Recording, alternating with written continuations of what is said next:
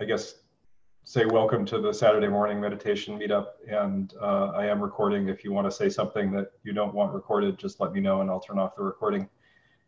Um, anyway, so does anybody have anything they want to say? Recorded or not?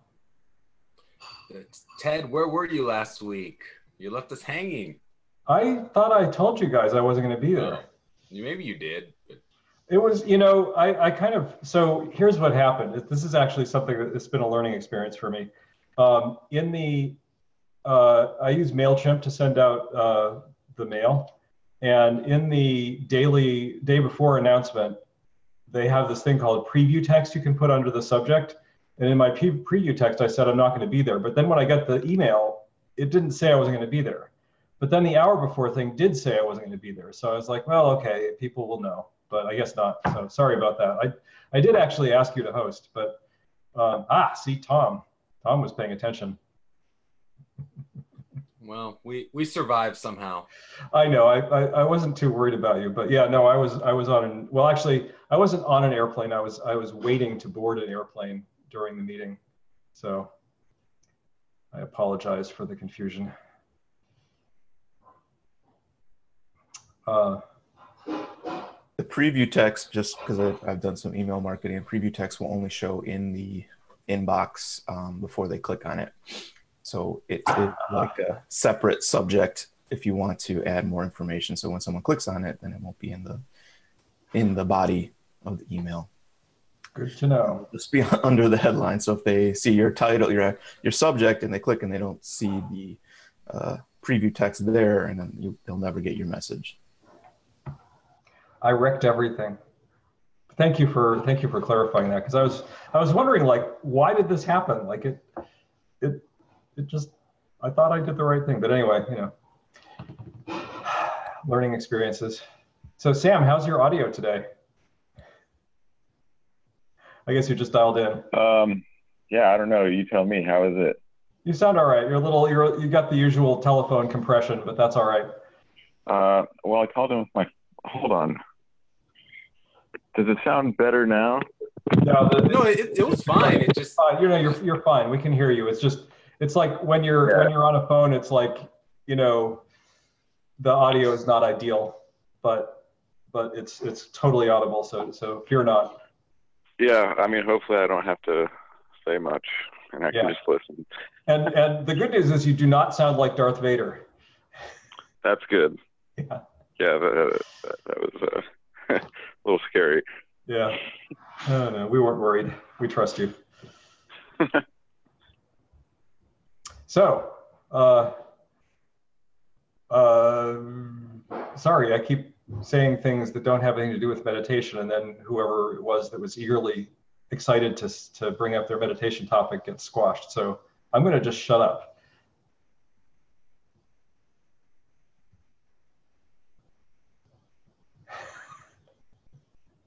Yeah, I don't think anybody has anything to say, but oh. like, uh, okay, sorry, go ahead then. I don't have anything to say. Um, I, I have something to say. I have a, I have a, a question. Okay. Um, so, I mean, I don't know how you guys usually run the group, but uh, like a big question came up for me this week where, um, let's say I'm doing like the erasure method, a body mm-hmm. scan, and I do a full body scan and then I get to a place after the body scan where I'm just I feel very um I don't know what you call it in the zone at one with everything just mm-hmm. very kind of ideal yep. and I still have maybe like another 15 minutes left in the meditation but that in the zone feeling only lasts for let's say a minute mm-hmm. um, I I, I struggle with then what to do. Should I restart the body scan from the bottom up, or should I? Uh, I, I get a little bit lost at that point. Well, so I mean, the in the zone feeling. So, so by the way, for those who don't know what what she's talking about, um, uh, the eraser method is uh, shamatha vipassana practice. It's done in the Finder's course. Um, and so it's very similar to TMI, but it's it's got its little variations, and and and the, the goal is slightly different. So anyway, to answer your question or to, to, to theorize about your question, I think would be a better way to put it because I can't really tell you the correct answer. Um, but, but my theory about what you just said is that, um, first of all, when you get in the zone, that's a result, right? So it's not really the practice, it's, it's, it's a reward of the practice. When you get in the zone, if you can stay in what you're calling the zone and just, just like enjoy that, that's great. Um, and so one thing you might investigate is like just just sort of notice what's happening as as that progresses and then ends. Um, you might try working on. Uh, so if, I, I, don't know what the zone is like. I mean, it sounds like it might be sort of jhana-like, but yeah. it's not sustaining itself. Right. So um, so are is anything happening that's that's that's that's that's making it not sustain itself, or is it just kind of is it just kind of like a, a, a poof that just sort of sort of fades? Um, I guess like there comes a point when I when I I, I feel very, you know, in it, mm-hmm. where then suddenly maybe like mental concepts start to come up and, and my mind goes what should i focus on ah, ah, ah okay there you go yeah don't do that when that happens just like notice it and accept it okay just notice it and accept it because what's what's going on? Oh, uh, Riff, did you want to? After after you. Yeah, yeah. So what's what's what's going on there? I think is basically just that. So John, the way that jhanas work is is basically that that you get in a groove, and if you start trying to control things, the the groove the groove proceeds because you've surrendered. Like you right. just allowed yourself to be sucked down the drain, and the minute that you start struggling, then you come out of the groove. Right. And so, and and you know, as as your practice, if if you start if you started doing TMI like to get to stage 10, there comes a point where the groove is so wide that you can't pop out of it, and so you actually can think while you're in the groove. But mm-hmm. um, but generally speaking, if you have any of those thoughts, just like notice that you had that thought and be like, huh, okay, and let it pass. And with any luck, you won't pop out of the groove. Okay. Okay, I'll, I'll try that. I'll, I'll, I'll try that. Um, yeah. so, so by the way, Renee, since you're this is I think your first time on the call, I will mention that that um, I am the I am the facilitator and the host, but um, I am not the only person who's a meditation expert here, and so uh, lots of other people will probably chime in when you ask questions, and it sounds like Riff is about to. So, Riff, go ahead. Yeah. Um, so I don't know if you're doing um, TMI practice at all, or something fairly different. It's uh, it's more like it's more like Goenka. Yeah. Um, one of the steps in TMI that I occasionally find really useful is that at the start of the practice, um, they have this thing called basically like a six point preparation. Mm-hmm. Uh, where you go over like um, basically you start by kind of going over why you're meditating and you know you kind of promise that you're not going to take your meditation too seriously and then one of the steps is basically like going over the specific distractions that are that you think are likely to come up during the meditation and just setting the intention specifically around those distractions to kind of let them go. Um, and I found specifically, like over the last couple months, I was working with something very, very similar to what you just mentioned, which is that, you know, I would get into this great state, but then I would get so excited about being in the great state and like thinking about being in the great state as the goal that I would get out of the great state. And so, um, listing that specifically like kind of in my warm up to the practice as something that was going to happen and sort of um, making the attention that like when it happened i would just continue to refocus you know my attention on the breath and the present itself. And that you know just like you know thinking about bad distractions isn't my isn't my intention in the practice you know dwelling on like the awesome things that are happening is also not my intention in the practice. And so i found that was able to you know over a few weeks to a couple of months uh, help some with that. And I still work with it. I wouldn't say it's 100% for me, but I think that that might be, if that resonates for you, that could potentially be helpful. Yeah, I think I think that could be really good. I, I definitely would. Um, I'll check out what those six preparations are because that sounds that sounds very like a, a, useful thing to do. I guess also like one other thing that comes up when I sort of get into that state is uh, I'm fairly new to meditating. Um, and i think that sometimes i don't know the difference between really being in like this sort of meditative state versus subtle dullness. Yeah so oh go ahead. No no you go ahead. Oh i was just going to say yeah so so actually subtle dullness can can be a really pleasant quiet state. And you're right that that's a that's a definite possibility. Um, given what you've been doing and given that your practice seems to have been very effective for you, I would say that it probably, like, unless you're feeling like you ought to be varying it, don't. Okay. Um, I think when, you know, six months have gone by, if things are still kind of where they are and you feel like you're stagnating a little bit, that will be the time to start turning up the knob. Okay. But there's no rush. I would also suggest that for me, I mean, one thing is I wouldn't worry about it too much because if the dullness is subtle, it's not the biggest deal in the world and it'll sort itself over time as you learn more. But also the way you described it to me doesn't make it sound that much like dullness because usually when dullness starts to show up, like super coherent thoughts about like, you know, getting distracted tends to turn down. So the Yeah. fact that you're kind of working with that indicates you're probably at, you might be at a pretty high energy level and that it might not be dullness. Yeah. Also, cool. you know, you just came off the body scan, and, and, and in TMI, the whole point of the body scan is to eliminate subtle dullness. So, okay. All right. That's very helpful. Thank you. cool. All right. Has this, uh, has, has anybody else? Oh, there's a cat. Yay. Two cats. I was looking at Colleen's cat, who's just right at the edge of the image. Anyway, um, so does anybody else have something they want to bring up? I'm just enjoying the cat.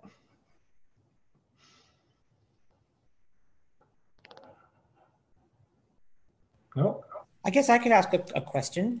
sure. Um, I'm trying to think about how to ask this.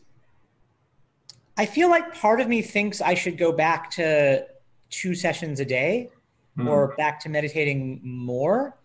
And then part of me is just like, things seem super great now. Why would I bother doing any more? Mhm. And then part of me is like really just getting busy and resisting doing more.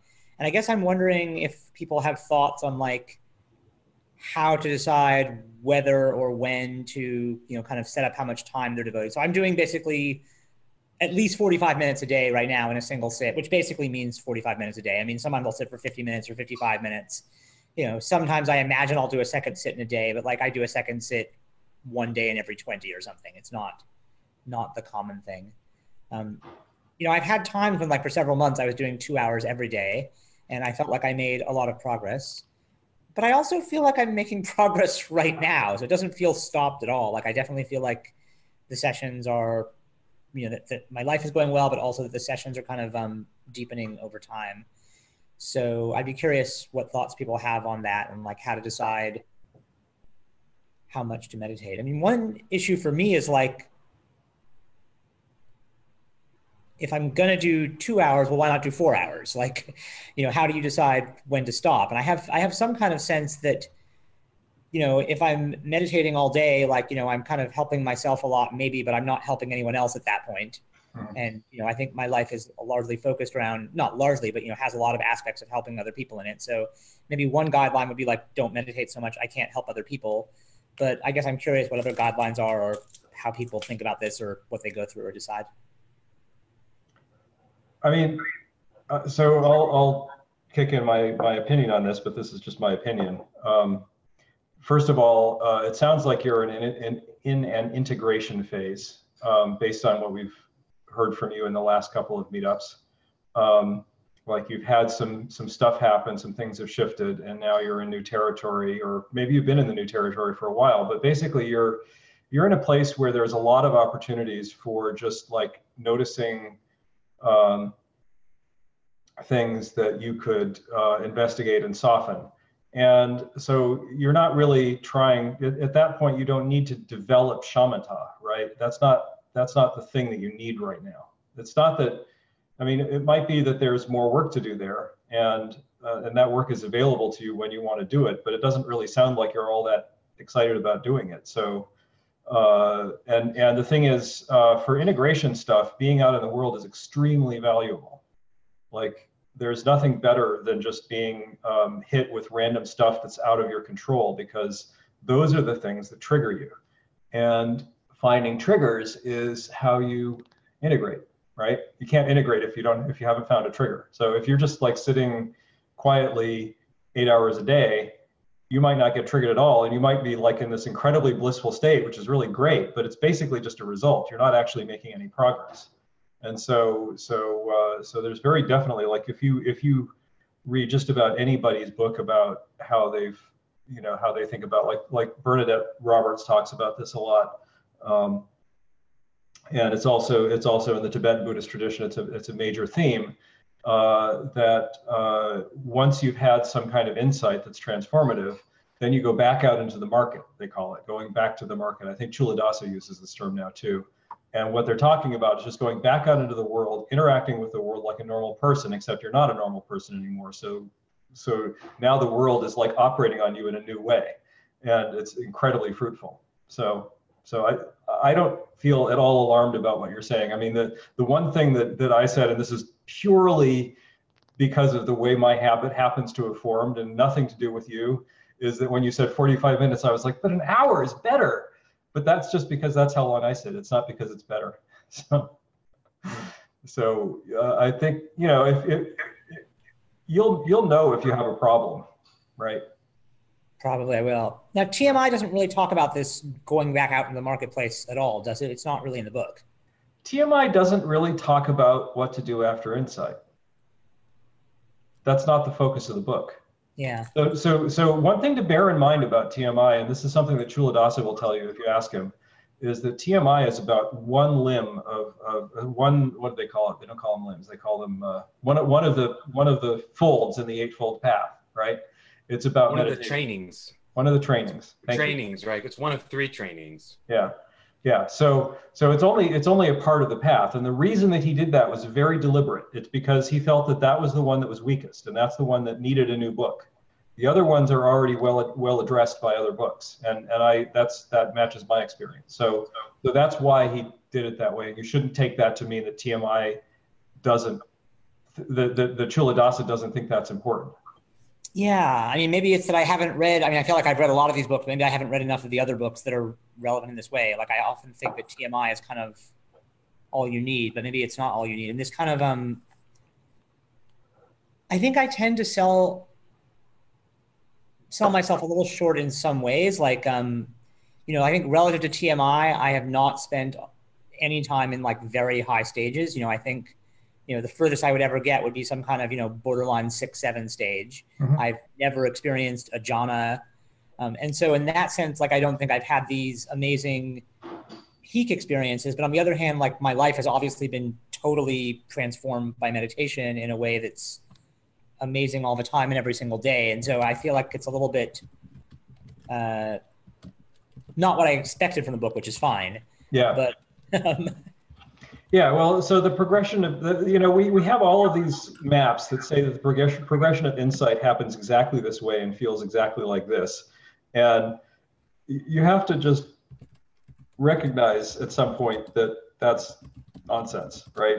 Like if if you know, it, it doesn't happen the same for everyone. And and and um and actually well, I, am not going to go into my long diatribe about that because it's not really relevant to your question. But the point is that that that um, yeah, you shouldn't you shouldn't sell yourself short. You know, insights happen the way they happen. Shifts in uh, self view and attachment and things like that happen the way they happen, and they happen differently for everybody.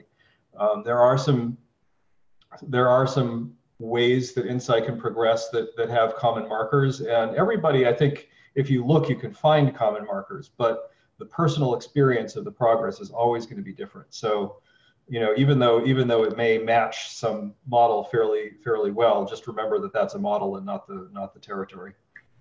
Yeah, and so I guess maybe rephrasing the question, I guess I'm a little bit sort of um you know, even though in a lot of ways it was very subtle, like I do feel like I got where I got by like trying to do something. Like, you know, I was trying to have a meditation path and like setting up the intention to meditate every day. Yep. And I guess I'm kind of wondering what overall intentions I should be setting now. Like it sounds like I don't need to set an intention to meditate a lot more. Do I just set an intention to go out in the world and see what happens? Is that all I need to do now? Is it? Well, you kind of need to figure that out. It sounds like Sam wants to say something. Yeah.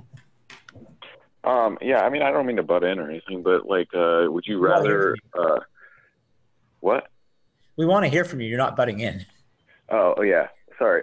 Um, so I guess I just wanted to say, do you enjoy meditating? I do. It's quite well. I have a tiny bit of resistance to getting on the cushion, and then once I sit down, it is almost always fairly pleasant, um, or to, to, quite pleasant. Like it's um, it's enjoyable. I'm not um, like I, I don't regret when it ends, but I'm I'm usually not eager for it to be over.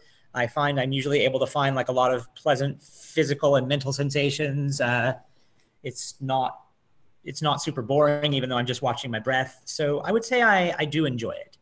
Um, but I enjoy lots of things. And so I don't enjoy it so much that I feel like I like it's easy to do a lot more of it, but I, I kind of enjoy it. Is that a good answer? Yeah, yeah. Uh, I'm just like trying to feel out like exactly like what the motivation is because you know like after a while it becomes sort of like a hobby rather than a thing that you do to uh, end suffering because the suffering goes away and it sounds like you're at the point where uh, suffering has gone away, so you need a new motivation to like be interested to sit every day. Yeah. And it gets to be kind of like more like just something that I do, and like more like um, just like this this part of it's just like a part of you after a while, and you don't have to think about it very much, and you just like sit when you sit, and uh, you know if you don't sit, you don't sit, and um, uh, I don't know. I mean, does that sound like the point that you're coming to in a way? Yeah, maybe. I think part of the issue for me is that even though I would say I'm not suffering, you know, I still have a lot of interests and things I enjoy doing relative to the available time. And so, like, I don't suffer over it, but I still, you know, have mental processes. And I mean, saying I haven't don't suffer at all is probably much too strong a term. Suffering is way down; it's not zero, but I still have, you know, a lot of uh, mental processes competing for my attention, and you know, feeling like, you know, if I had many more hours in the day, I would be able to use them productively and that there are choices to make about how to spend my time and that those choices are meaningful. I also feel like I'm a little bit, um, you know, attached to my streak. So like I've meditated every day for at least 45 minutes, you know, for since January of 2018. And so definitely like part of it it's like totally on autopilot as something I do, and then part of it's like, well, I'm sure not going to break that streak now because like look at the amazing stuff that's happened, and it's even like a little bit ritualized that way. Um, so I don't know if that adds, adds any insight to the question, but um. Yeah, um, I would just consider like it, like I don't think you should ever force yourself to try to meditate more than you think you want to.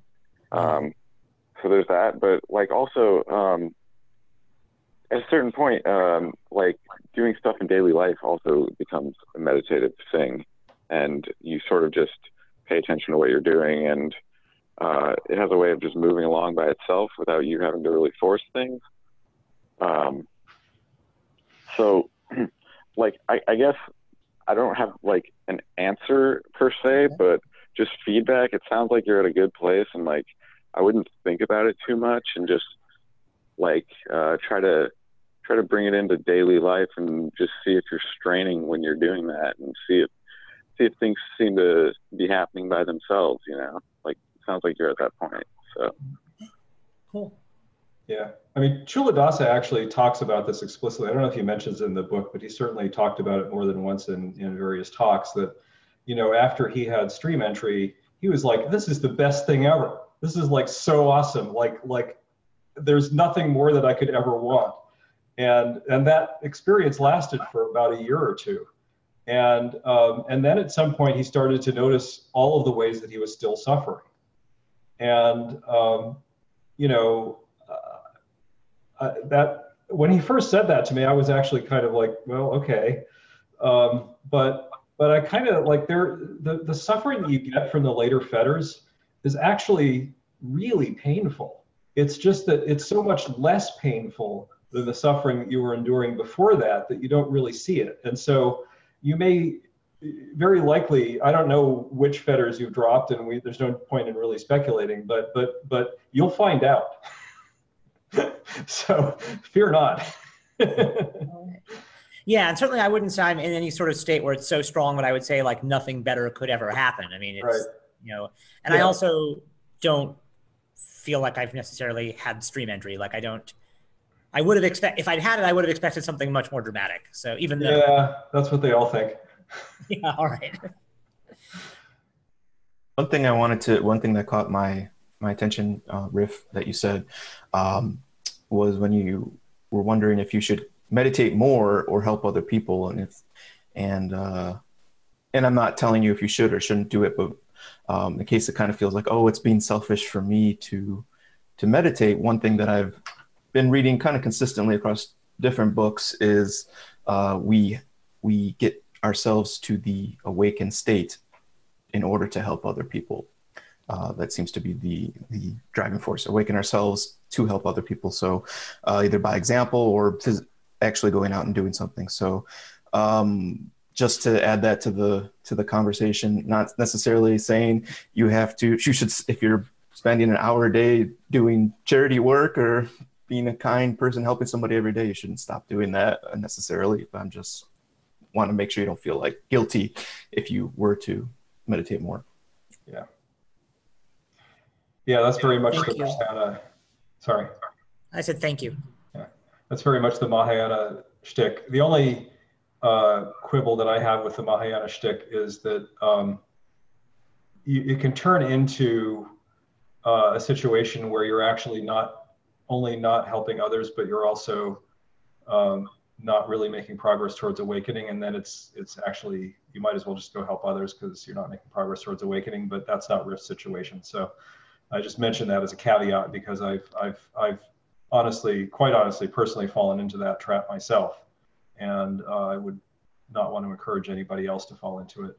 Um, Tom's had his hand up for quite a while, and then Nate raised his hand after Tom. So let's let's hear from Tom, and then we'll go on to Nate. Um, so Renee mentioned body scanning, and I know it's in a different uh, tradition, technique, whatever. I'd be interested in a discussion of the nuts and bolts of stage five body scanning. I've been doing it some, uh, but I'm not convinced I'm doing it correctly or productively, and I'd like to understand understand it better and do it better. Hmm. So wait, why why do you not think you're doing it productively? Um, I don't really have a sense of an increased clarity after a round of body scanning. Hmm. Um, it feels like I can increase clarity and viv- vividness just by intending that as I'm Ah. following. So what you're what you're basically saying is that you don't need to do the body scan because you've already perfect you've already you've already mastered that practice to the point where you know how to do it without. I don't feel like I've mastered the practice. Okay. I feel Well- like things could be a lot more clear and vivid. Okay. I'm struggling to move in that direction, and I don't know So what to. so when you do the body scan, what do you what do you feel? Like do you feel sensations of the breath in the body? I don't know. I so if I scan a small area like just my hands or just my feet, I don't really feel any sensations other than yeah, they're there. Okay. If I do large areas of the body, I get tingling all over. Okay. So um, I can I can give you some suggestions. These are not don't take these as authoritative or correct, but just as suggestions. Um, Okay. When you go to scan, uh, say say you I mean I, I I like using the feet because they're they're very sensitive, um, and so so when you go to scan, the first thing that the, the first layer of sensation is just physical sensation. And um, it's worth actually going and finding the physical sensation. And uh, because even though we're supposed to be feeling the breath there, you have to get, you, you have to actually feel the thing that you're trying to feel the breath in before you can feel the breath to some extent until until you've found it once you've found it then you can just feel the breath but but until you feel the breath you have to you have to get there um, the, the breath sensations are extremely subtle. Uh, and what that means is that if you try to be forceful about finding them, the force of the force that you're applying will be so much more uh, higher in intensity than the breath sensation that it will completely block your experience of the breath sensation. So, in order to successfully do the body scan, you have to learn how to invite the sensations in instead of seeking them out. Um, so, uh, so basically what the way that I usually start the body scan is by actually there there are certain parts of my feet that happen to be fairly sensitive and that I can generally intend to feel and then feel. Um, and then once I've felt them, then I can kind of like explore, very gently explore like what else is around here. And then um, after I've done that for a little bit, since the the uh, uh, uh, fairly clear, sharp picture of all of the sensations that are coming to me from the foot will start to materialize. And that's still completely physical. I'm still just feeling physical sensations like, you know, pressure from uh, whatever's on my foot, uh, heat or cold, uh, airflow. Um, but so so so these are all sensations that are fairly easy to access, but they're not that easy to access. And so you actually need to do a little bit of not exactly work, but a little bit of, of, of intention crafting, let's say, to, um, to feel them. And then once you feel them, then you can dwell in that place and, and, and just be there and then invite the much subtler sensation of breath to show up. Don't go looking for it. Just, just be there, be receptive, be ready for it um, and see what happens. I say this based on my own personal experience. I'm not saying this is the right way to do it, but that's just what I do. Okay. That sounds like I need to exercise more patience.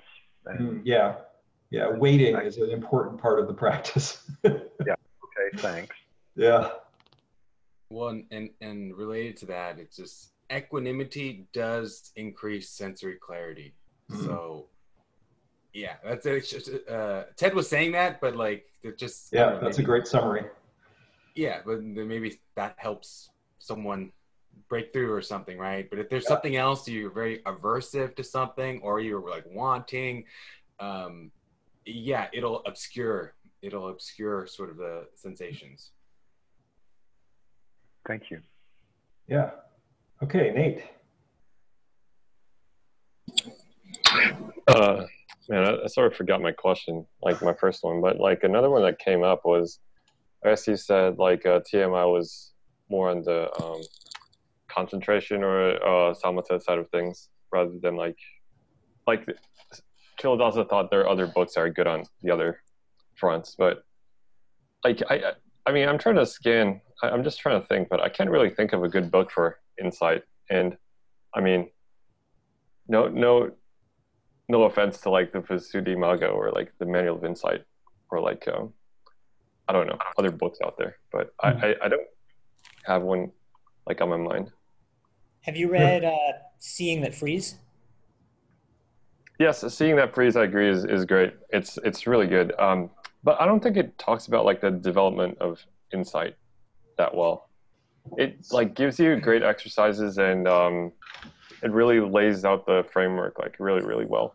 Mm-hmm. Yeah, I agree. Um, if if I were to say that there's one book that I feel like is really good, that that'd be it. But it's it's not like like TMI sort of takes you like through all the developmental um, phases, like um, how how it develops, how how it happens. Um, I feel like seeing that frees is is is not quite like that. I don't know, but I, I agree. It's it's quite a masterpiece.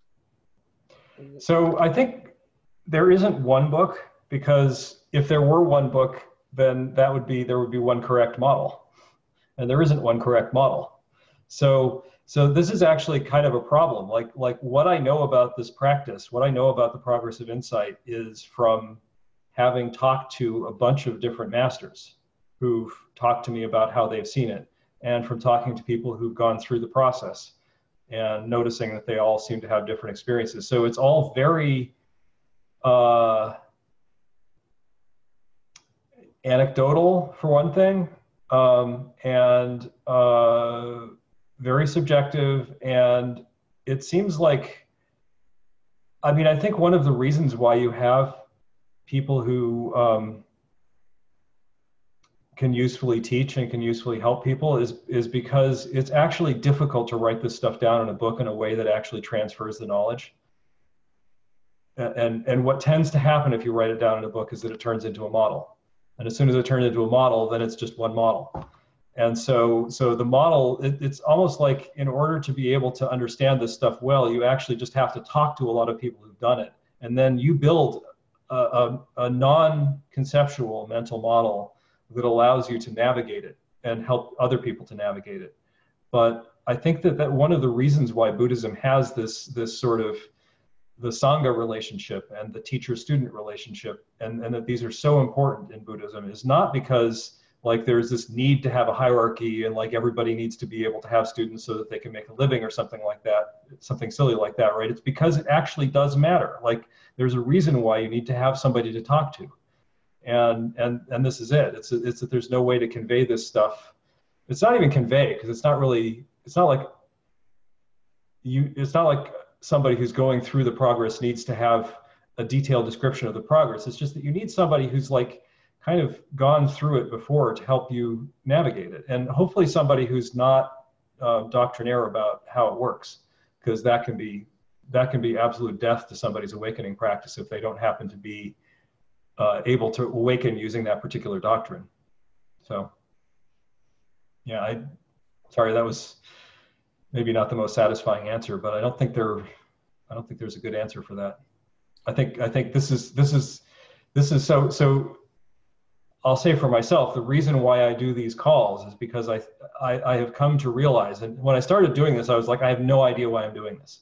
Have no idea why I'm doing these calls. Um, this is a, this is like a big chunk of my Saturday. It's not really that big a chunk, but you know, there's like all these little naysaying minds, right? They're like, no, no, you don't want to get up every morning. And so, and, and the reason why I've stuck with it all this time is because it's just, I've just noticed that people have benefited from it and uh, you know, if if you see the same absence in the world that I do, the absence of of the availability of this kind of guidance, then um, one of the things that you can do, and that I would encourage you to do, if you feel confident that you can do it without being doctrinaire, is is do just what I'm doing here. You know start start another group. Like maybe it's a local group maybe it's on reddit maybe it's where whatever it is in, in your world uh, where where people can can access what you know, because I think that's really the most powerful way to communicate this stuff. I mean, I think you know, for me, when I first met Culadasa and started talking, not when I first met, when I first started studying with Culadasa and he started talking about how the progress of insight goes, that's when it lit fire for me. That's when it lit on fire for me. So. Yeah, thanks. I, I think, yeah, that's that's a good answer. I, I was also wondering, just like if you start sharing like your experience and stuff, like I don't know, like we, we got a lot of people like thinking that their way is the right way, and um, yeah, and um, they're because like we're we're all biased based on our experience and how it things unfolded for us, and like yeah. some people will say like, oh, the Dukkha Nanas was like, oh, it's absolutely horrifying. It's um worst period of my life. Some people be like, oh, it was just a breeze, and yep, yeah, I don't I don't know, like um yeah. So, I mean, actually, that's that, that's a good clarification, Nate, because the I think one of the reasons. So, you know, you, you can be a judge of whether I'm actually useful at helping with this stuff. But if I am useful at helping with this stuff, part of the reason I am is because I've been exposed to so many different people who've had insight experiences. So, so I can no longer say, well, my insight experience was the right one because there's like so many people who had different ex- insight experiences and clearly share the same results that that I just can't I can't be doctrinaire anymore. And, and you want people like that. You don't want somebody like I had a teacher who's wonderful guy, taught me everything that I know about Tibetan Buddha Dharma, uh, very valuable teacher, but he had his way that he awakened, and that was the way that everybody was going to awaken. And that wasn't the way that I awakened. So, you know, that, that, that held me back for a long time, I think. I don't regret yeah. it. Yeah, I also feel like there are just like so many variables. It's it's very hard to like get get it like I don't know. Like for example, like you could say like Westerners that do go through the progress of insight, you have you could have a harder time, yep. maybe due to Western psychology or something like that. And um, yeah, and Culadasa says like, oh, if you go through your purifications in stage four, that will like uh, greatly ease a lot of things. Yeah. But then you you I, I don't know. I've also seen people that went through stage four with some purifications and still like had a pretty horrific time later on.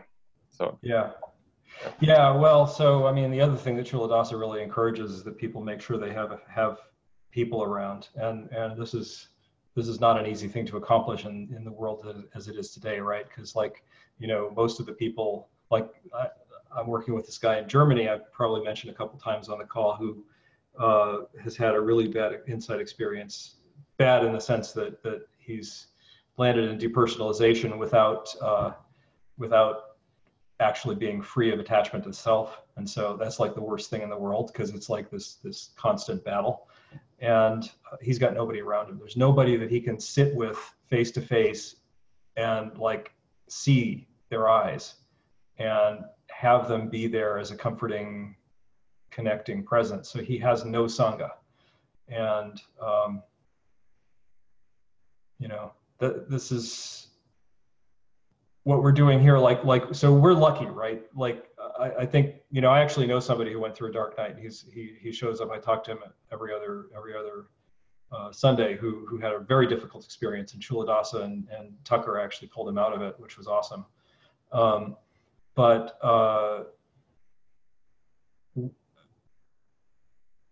if we're fortunate enough to have been able to get some kind of some kind of stability of insight um, without having to go through all of that pain. Or having gone through that pain we're now through it and and able to have that stability.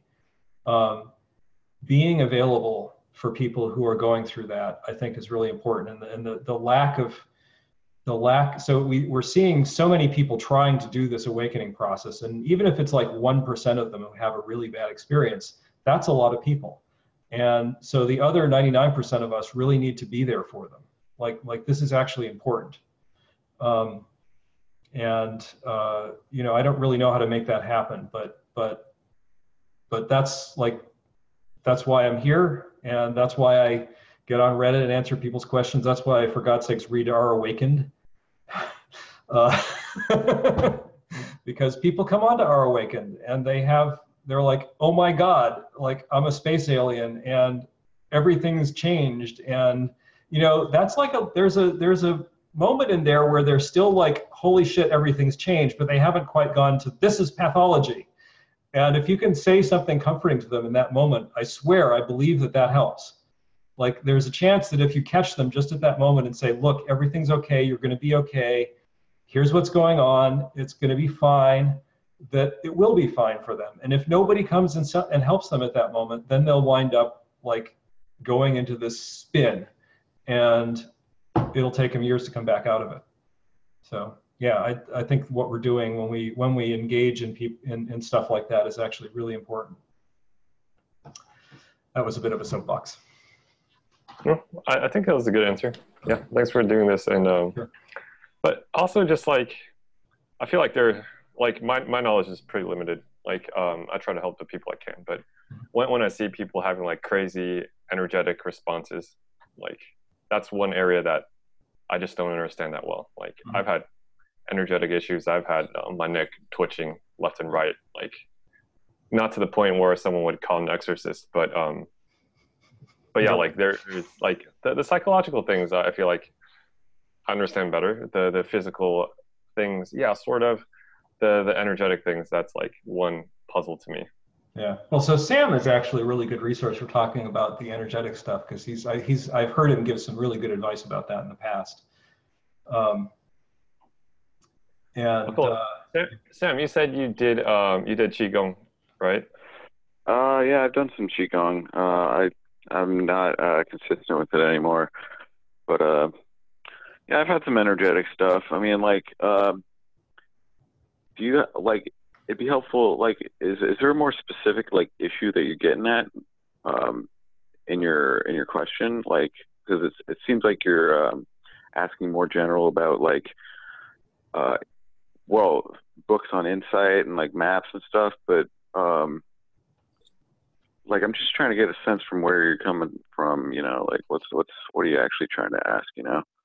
Well, yeah, that's that's good. Um, they're they're sort of like all a little bit scattered all over the place. I guess like the I was just like the thing that's interesting, thing that's to, interesting me, to me. I'm sorry, I'm hearing one. I'm hearing on that. Um, You're hearing echo. Yeah, but uh, maybe it's better now. Okay, yeah, it's better now. Um, so what's interesting to me is like some people can start sitting and like um, they they can like progress at a decent pace, or like I'm not going to define what decent means, but they can make progress. They can have insight experiences, and they go through it relatively without too much problem. And then you have people that um, don't don't really progress, but they don't really run into too big of problems and then you have people that uh, runs a huge uh, number of problems and of course like there's like a lot of variation like there's like there's psych- psychology their their um their conditioning their upbringing all these things but um i guess like i'm just curious about like the well if i were to ask the first question again it's like more of the energetic side of things that's not a very So- specific You, um, like, are you in the are you, are you in the third bucket where you're having difficult experiences? sorry Would can that you be say accurate? No, he's talking about helping others. So, Nate, can you hear me okay? Yeah. Okay. So, it sounds like you might be in the third category where um, you're having a difficult experience. Would that be Oh. correct? Well, no, like uh, I think I had ener- energetic things, but they weren't very. Um, they they weren't very. Uh, I, I wouldn't call them to the point of obstacles. There were times I had doubts that I was like, um, maybe I'm running into something more serious that I need help with, but not not at the moment. But I've seen people that have gone like completely like they can't even sit anymore. Yeah, I mean, I've seen this kind of people too, and I like I've had some energetic stuff, but I'm definitely not one of the people that had like intense uh kundalini things going on. Like, um, but I, I've seen that situation, and it seems to be a really tough thing because it's really not in the person's control uh, when there's a lot of that uh, stuff going on, and uh, it seems like uh, there, there's ways of calming down, like uh, Kundalini energy and PT, whatever you want to call it. Like you can ground yourself by uh, like eating rich foods and sort of doing normal earthy activities, like having your having your feet on the ground in contact with bare earth is really good for some reason, and like doing uh, qigong on the bare ground, like you can transfer energy from your body into the earth. And I've heard of uh, like that helped me a lot when I was having some energetic stuff going on. So um, I, I think there are ways of dealing with that, but I wouldn't by any means consider myself an expert. Um, and it does seem to be the case that people are more or less prone to having energetic stuff going on, but it does- it doesn't seem to be. It doesn't seem to have anything to do with awakening uh, in a direct way, like like the people with more kundalini stuff like it doesn't to me it doesn't really indicate uh, much other than maybe like okay that might be like an a and p type thing if you want to put it on the poi map but from from what i see and from my own opinion it doesn't seem to be it seems to be like orthogonal to the whole awakening mission. Um, that's just my opinion. I don't know. Let me just interject something here because what I was saying was don't a- was not ask Sam to explain this to you, but rather use Sam as a resource in case you encounter someone like that. Because chances are, like like so, Sam's struggling to answer the question because he doesn't actually have a person with a problem in front of him. But I bet if you put a person with a problem in front of him, he'd be like, "Well, have you tried this? Have you tried this? Have you tried this?" And he'd probably help them a lot. He might not succeed, but but he'd try. And and you know we have these resources. You know there's there's uh, a friend of mine who's a student of Culadasa's, uh, Tucker Peck. Like if you find somebody who's really in a dark night, send him Tucker. Uh, or uh, there's a lady, uh, what's her name? Um, sorry? Marianne Chaplin. Marianne Chaplin. That's not who I was thinking of, but maybe Marianne Chaplin would be good too. I don't know. Uh, no, the, the lady from Brown University. Oh, Willoughby Britton. Willoughby Britton, right? Yeah. So Willoughby. The, the only thing about Willoughby is that I think she's a little bit like like you don't want to send somebody to Willoughby if they haven't started meditating yet because she'll tell them not to. But but if they're in trouble, then she might be a useful resource. And actually, I I I, I've been meaning, I haven't looked this up in a while. I've been meaning to go take one of her seminars because she's been doing a lot of serious research on this topic. And um, I think that she's, uh, she's a good resource to keep in mind. So these are, you know, these are things to consider, but this is why Sangha is so important. It's because you have all of these resources available to you. Like if you run into someone who's having tr trouble with stage four, you send them right to me and I'll help them. that's, that's just kind of how it is. So. All right. Thanks. Okay. Yeah. So uh, Kevin, you have your hand up. Yeah. Hey guys. Um, changing course a little bit, backtracking a little bit to something that was raised a little, a little earlier. You know, one thing I'm noticing, Edel and I, Edel and I have been meditating for about three years now. We had tried some Tibetan stuff, and then we found TMI. Um, now we're in the finder's course. But I mean, one thing I'm noticing is that there there seem to be like to use the bucket analogy. There's different types of meditators as far as where they are experientially. Some folks have been meditating for a very long time, and then they find TMI, for example. Other people, like Edel and I, are relatively new and they find TMI. And for those of us that were relatively new, and then we found TMI, just speaking from my own personal experience, it was not readily apparent when I was reading TMI that what you'd said earlier, Ted, that Culadasa was only addressing one slice of the, of the Eightfold Path. And as a new meditator, I was embracing in my intention, in my reading, in my meditative practice, in my intentions, in my effort, embracing TMI as the path, right? As the whole bucket, as the whole enchilada. And as I progressed, I found that that just weren't, weren't true, but there's this whole ethos, this whole energy when reading the book, when engaging with TMI practitioners and all of that, to on the one hand be trying to diligently practice TMI, and yet somehow on the other have this blended perspective that it's not only the, the only path. And so I'm wondering if maybe you could just chat a little bit about, you know, what is, just briefly, like what is the overall context? Like I know, for example, for me, I'm finding a lot, for example, in the Finder's course to be a beautiful, wonderful, very useful supplement and complement, you know, and I'm finding it to be addressing many of the things that I was struggling with and, and was not getting from just a very narrowly focused, diligent attempt to implement all of the written instructions in TMI, if that makes sense.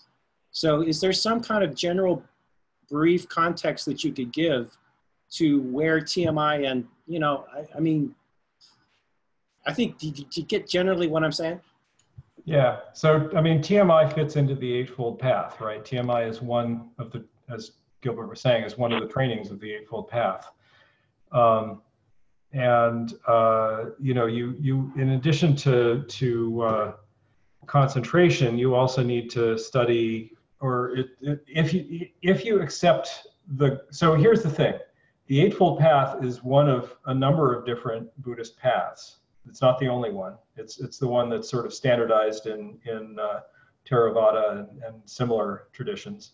Um, there's also the Bodhisattva path, um, and there are different variants on that. And there are other paths in Buddhism, and then there are other entirely other religions. So um, one of the so so there's like what do you need to to be okay when you have insight um, and I think different traditions have different approaches to that that are all valid. So if you look at the Christian tradition, you know, if you if you just look at like the red letters, don't don't don't worry about the other stuff for now. Although there is some useful stuff elsewhere. Uh, there's lots of useful information in there about how to be in the world. And if you follow that advice and you live that way, then when you have insight, it'll probably go pretty well. I mean, I, I, make no promises because you might have some really bad trauma that just surfaces when you have your insight experience. But you're certainly not going to be making things worse for yourself if you follow that practice. And the same is true in Islam.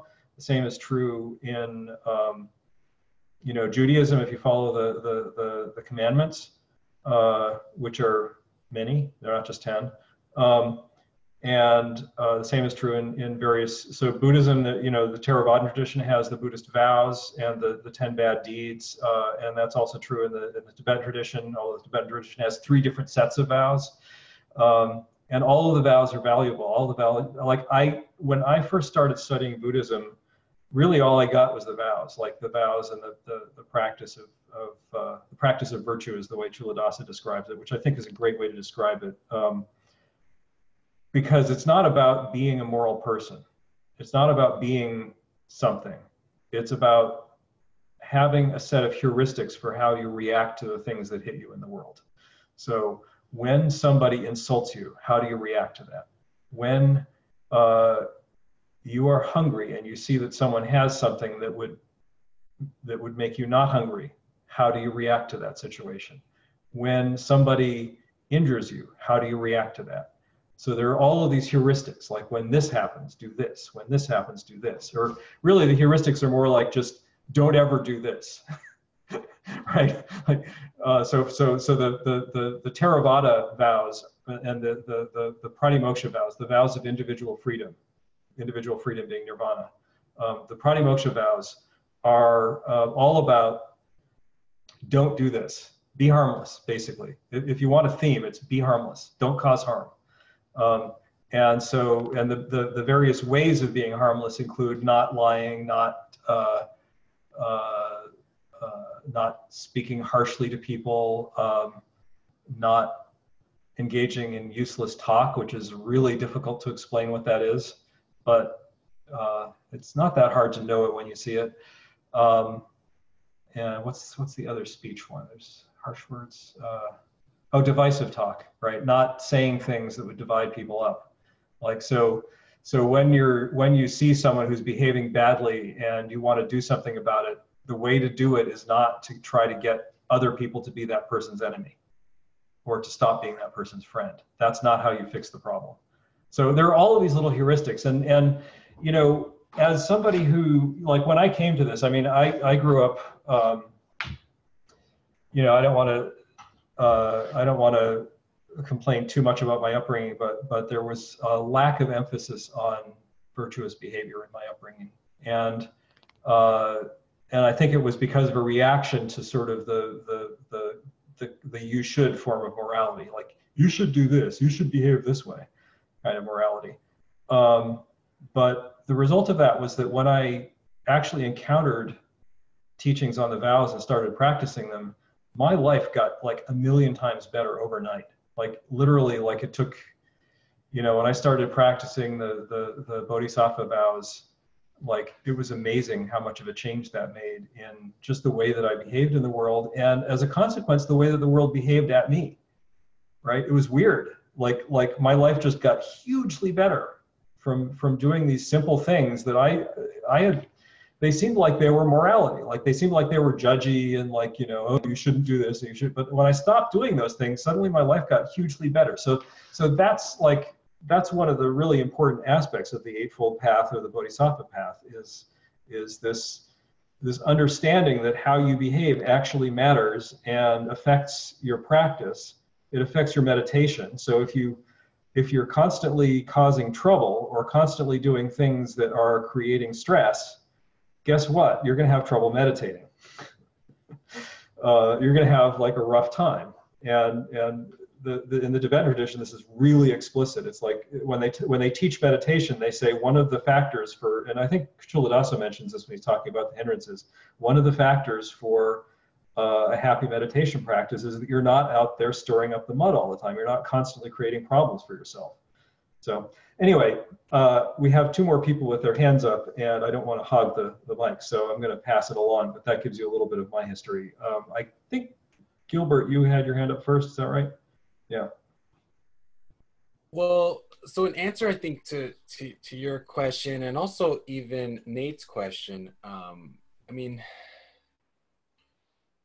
you know, the, the, the mind likes to pigeonhole things into, you know, little boxes and you know give me the book that explains everything.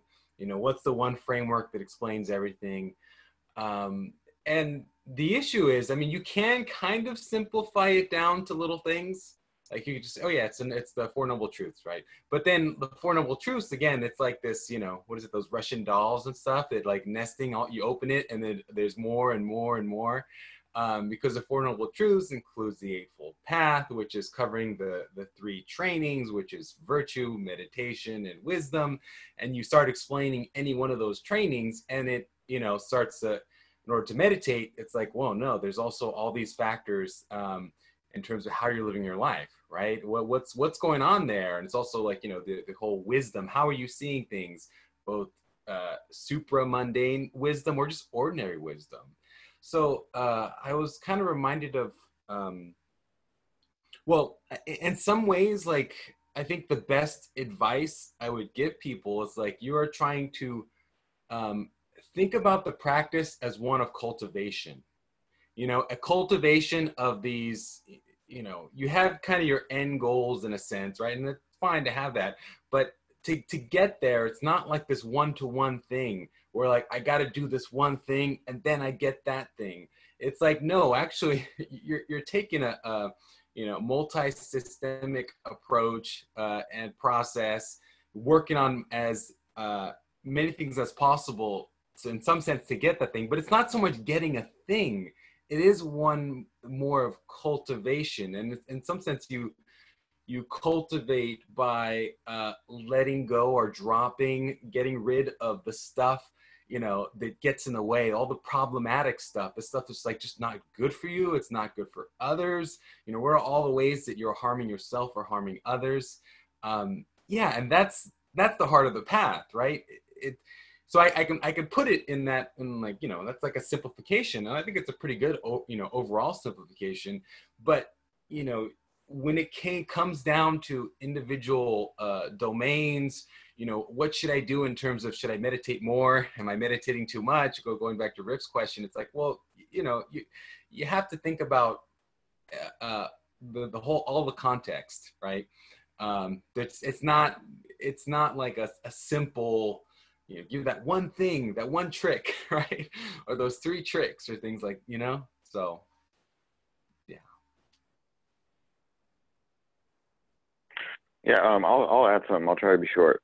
Um, so uh, the meditation is uh, a tool for mindfulness, which uh, allows you to be in the world and to apply your mindfulness to things uh, to to to doing things that promote a positive state of mind, which feeds back into the meditation, uh, which kind of uh, allows you to develop more mindfulness, and then you go out in the world and uh, you you uh, develop positive mental qualities, and it's sort of just like this interconnected uh, process going on. Um, and you know, I think like Culadasa and all the Western people emphasize meditation because it's like this tangible thing that a person can do, and um, it's a it's, it's a good way to get a foothold in uh, the entire like inter- interconnected nature of the cultivation.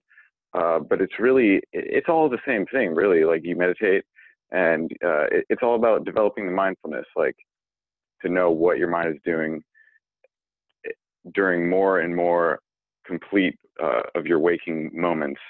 And you start to see that um, you're constantly contributing to uh, either suffering or the end of suffering. Uh, there's no, there's no, uh, there's no moments in the day where it's like not, you're not on the path. Like everything you do is on the path. Like everything you do contributes to uh, future state of mind, future suffering for yourself and others.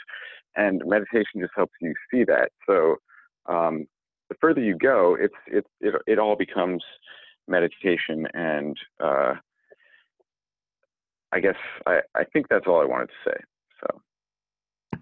Hey Sam, thanks real quick. I just wanted to say I really appreciate that because one of the question that I didn't ask was, what happens when you start not when things start blending like the line between meditation and on the off the cushion starts blending. Like I may only sit for an hour, but like I, I'm like seeing tons during the day when people that normally would piss me off, I'm catching it and applying and smoothing and blending and you know i'm i'm you know what i'm saying i mean it, i'm seeing more off the cushion that to me it's not meditation but it feels like it's applying meditation you know what i mean Yeah, so that's the whole point of meditation. Like really, um, that is the point. Um, we can we can we can act like meditation is about developing blissful states of mind while we're sitting on a cushion, being silent. But really, the real value of meditation is bringing it into daily life and reduce, reducing suffering, like you're talking about there. So uh, when we discount that kind of thing happening, uh, it's a disservice. Um, that that really is the fruit of meditation. Um, and the more you can notice that going on, and the more uh, the more of that comes into your life, that's really uh, that's what's uh, that's a good thing. So that's that's how I feel about it. To put it in, in uh, slightly different terms, when you notice that happening, dance a little dance of joy. yeah, yeah, that's really awesome when that happens. Uh, so Rodrigo had his hand up. Yeah, I wanted to comment on Kevin's question, but uh, Gilbert and Sam basically said everything. One thing I, um, I have to add is that uh, the three training, I think, uh, are concentration, wisdom, and virtue. And there is that that thing Gilbert said that, well, we try to solve life all at once, and we basically can't do that. So we start somewhere, and we usually pick up path and start treading it. And but those three trainings, they are not separate, and they influence each other. And you can start by virtue, and you realize you, you're getting insight, and you can start by insight, and you realize you're getting concentration and those things mixed together. So sometimes you just pick one and start with it because you have to start somewhere. And as you go along, you, you find a place where you, you feel, well, okay, this path isn't going as, I don't know, I'm not progressing as before, so now might be the time to, to go somewhere else. And I think that's what has happened with a lot of people when TMI came out, at least for me Tom mentioned uh, MCTB. And that was one thing, one thing I, have read before TMI also. And I found that after a while, it stopped helping me. So when I found out about TMI, it was something that really, uh, I don't know, sparked my meditation again. And yeah, we, we, I think we just have to, to accept the fact that we can't solve it um, all at once and just pick something and go with it. And to go back also to the to Rick's question, uh, sometimes we all we also feel like we have to be, I don't know, just as as the bad stuff sometimes sometimes feel permanent. So sometimes we, we are in, in a bad rut and we feel, oh, we, I'm not gonna get out of this. Uh, the good stuff also can feel permanent and sometimes you get oh this is great. It's not it's never gonna get worse again. And it will get worse and you will get out of it and you will have to adapt. So yeah i, I just make it think we should be used to the fact that we have to take one step at a time and that's what it is. Uh, so the reason I mentioned MCTB is because I think early on in some of the early chapters, it does a really good job of laying out the three trainings and explaining how they relate to each other and to real life. Yeah. By the way, uh, I, something that you said, Rodrigo, uh, that I'd like to to uh, just briefly mention is that while it's true that the three trainings do play into each other, um, there is a risk, uh, and actually the the the uh, Mahayana path talks about this more so than the than the Theravada path. But there is a risk um, that you can have insight without having the right priming. And that's not a disaster. Your life does get better, your suffering gets less. Uh, it may even be really great for you. But um, but it can be the case that that if you if you come into insight without any particular priming, that you're just kind of like, you know, it's like it's like you've been you've been going down the rapids and you get to the delta and then you're out in the ocean and then you're just like stopped um, And so having good priming is, is key. And so there is actually a great deal of value in working on the, the, uh, the, uh, uh, the insight, and, well, working, working on the, the, uh, the sort of practice of virtue kind of trainings, and in the Bodhisattva tradition, the practice of uh, uh, serving others, which I, you could kind of lump into the insight part or the wisdom part, I guess uh, it's good to it's good to have that stuff. It's good to have intentions about that stuff when you're going into your insight practice, rather than landing on the other side of that and then trying to develop it. It's you know whatever happens happens. It's not the end of the world, but but uh, it's good to do that. So uh, Christoph, I noticed you had your hand up. Sorry, uh, I just want to oh. comment on that. Just so uh, I, I, didn't mean to, to say that you, you don't need the other stuff uh, what I just meant is that they play into each other, and yep. actually, I think there is a risk in in picking one because you can develop concentration and be a highly concentrated assassin, or you can develop virtue and because become a zealot and and yep. just think, oh, okay, the, the, the, the, the virtue is all there is. There is no need for concentration. So yeah, the, there is a risk. Uh, I agree. You have to be primed, and I think that that is one of the reasons that the the training is threefold and not yes. one fold and twofold and, and, and exactly. Yeah. Yeah. All right so christoph sorry. Hey no problem. Um, so I, have been on i've been here like i think three weeks ago uh, uh, and I, I, I, told you about uh, my, my practice, which was, was which is or was at st- around stage six territory, Mm-hmm. And my, my complaint was that I, I had like uh, difficulty to, to get into the, the first jhana actually. And uh, you you gave me a few advices, a few different approaches. Uh, one was to do the do nothing technique. I tried that for a while, and uh, it really, really, really made me uncomfortable, which may have been a reason to to continue doing it. But uh, yeah, I dropped it.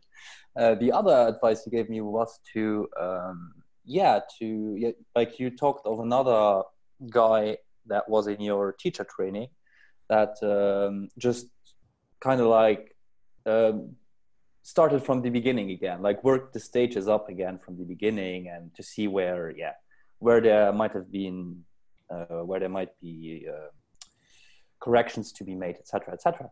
And um, like what I what I what I've been doing in the last few weeks is um, realizing that uh, I'm not really that aware of my emotions. Like I tend to to to yeah to to suppress my emotions in some way, and um, what I actually did was go back to stage five and follow an advice that I read from Tucker which was to make emotions my, uh, my, my, my, my, meditation object for, for a while. And what I noticed is that um, when I focus on emotions, like it's, it's not that strong that, I don't know, like when I think about purifications, I'm, I'm imagining this scenario where I focus like I focus on the breath and there's something like that gets so strong in the background that grabs so much attention that that I just have to, to divert it to the to the purification, uh, to to that emotion. That hasn't been the, the the case for me. Like I've I've I sort of like felt that I had to to to to make intentionally make the emotions my uh, my meditation object, and I don't know if it, those can be called purifications. But what I've noticed is that when I was meditating on those emotions, like they sort of like started to dissolve in a really pleasant piti kind of thing. Like I focus on the emotion and it like, like it's really diff- difficult to describe, but yep. they, um, and yeah, I, I'm I'm not sure where I'm heading now with this, but my my practice, my I'm not following TMI actually because I'm I'm I'm not doing strictly samatha. Um, like for the past few weeks, I've been doing I've been focusing on emotions, and I feel really great afterwards and everything. But I I I don't know how I should continue now. Like I'm I'm going I'm going to the to the TMI retreat next week in Europe with Tucker and uh, Upali, and my question was if yeah if you had any advice on how to proceed, like. So, I I think first of all, it sounds like what you're doing is working, and so uh, when what you're doing is working, the urge to do something different is usually um, not helpful. Um, but uh, what you're what you're describing is actually something that you've probably heard Culadasa talk about. It's it's called investigation. Um, and when when he talks about investigating, that's what he means. He doesn't mean investigating in the sense of of reasoning through what's happening or something like that. He literally just means seeing into whatever it is that you're looking at. And so what you're describing is exactly that. You're, you're an emotion is coming up, you're seeing into it, and that is actually a, a purification practice. It's it's uh, it's not one that that uh, that Culadasa explicitly recommends in stage four, but but it is it is a purification practice. It is beneficial, as you've noticed, um, and and the fact that you're able to do it is really great. So uh, I, I wouldn't necessarily i mean basically i think what you'll find is that is that after a while you realize that it's not as fruitful as it was at the beginning. And at that point you might want to go back to doing stage five and stage six and stage seven. Um, but uh, you know it's it's perfectly fine to, to to be doing it. And it's it's actually kind of what i was trying to get you to do with the do nothing practice. So so it's great that you found a way to do that without you know without doing a practice that wasn't appealing to you Okay. yeah. And I mean, you know, what you said about the do nothing practice is interesting and, and probably worth investigating at some point, but doesn't have to be right now. yeah it's just it's it's it's just something that yeah my my my the workings of my mind really get like it, it really grinds my gears like What, I- right. So, and then i'm like okay was was that wa- was that even an intention and and then i notice an intention of that I, that i'm thinking and i drop Yeah. that and it Yeah. gets really crazy after a short while when i do that yeah. So, so that's actually like something to investigate the same way that you're investigating your emotions. Like, like whenever this is, I, I, I've gone on a rant about debugging. I don't know if you were on last time I went on a rant about debugging. Basically, you have a highly reproducible bug here, right? You have you have a Yeah. problem that you can that you can immediately produce, like like without any difficulty at all. Those are the best kind of problems. Like when you feel like digging, eh, there's no rush because you know how to reproduce it. But when you feel like digging into that at some point, you could probably get a lot of, of juice out of just like sitting down, doing the do nothing practice, and then watching all of the negative emotions that come up and, and investigating them the same way that you're doing your investigation now. And You may find that that, that that's quite powerful, but okay. Like what it, if you're making progress doing something less powerful and you're not in a big hurry, that's usually the thing to do because the last thing you want to do is like just just you know like there there there might be like some vessel that's holding toxic waste and, and rather than rather than just like smashing the vessel you probably want to drain it slowly. Hmm yeah yeah, yeah. yeah. But but yeah at some point when you find the the the, the investigating emotions is has dried up for you you might want to go back to that see what happens Okay. happens. Okay thank you. Yeah all right well it seems like people are slowly wandering off uh, is there any any last stuff that anyone wants to bring up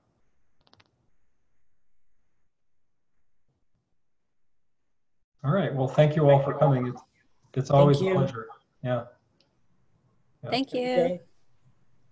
thanks see you hopefully some some other saturday Bye. Bye. Bye.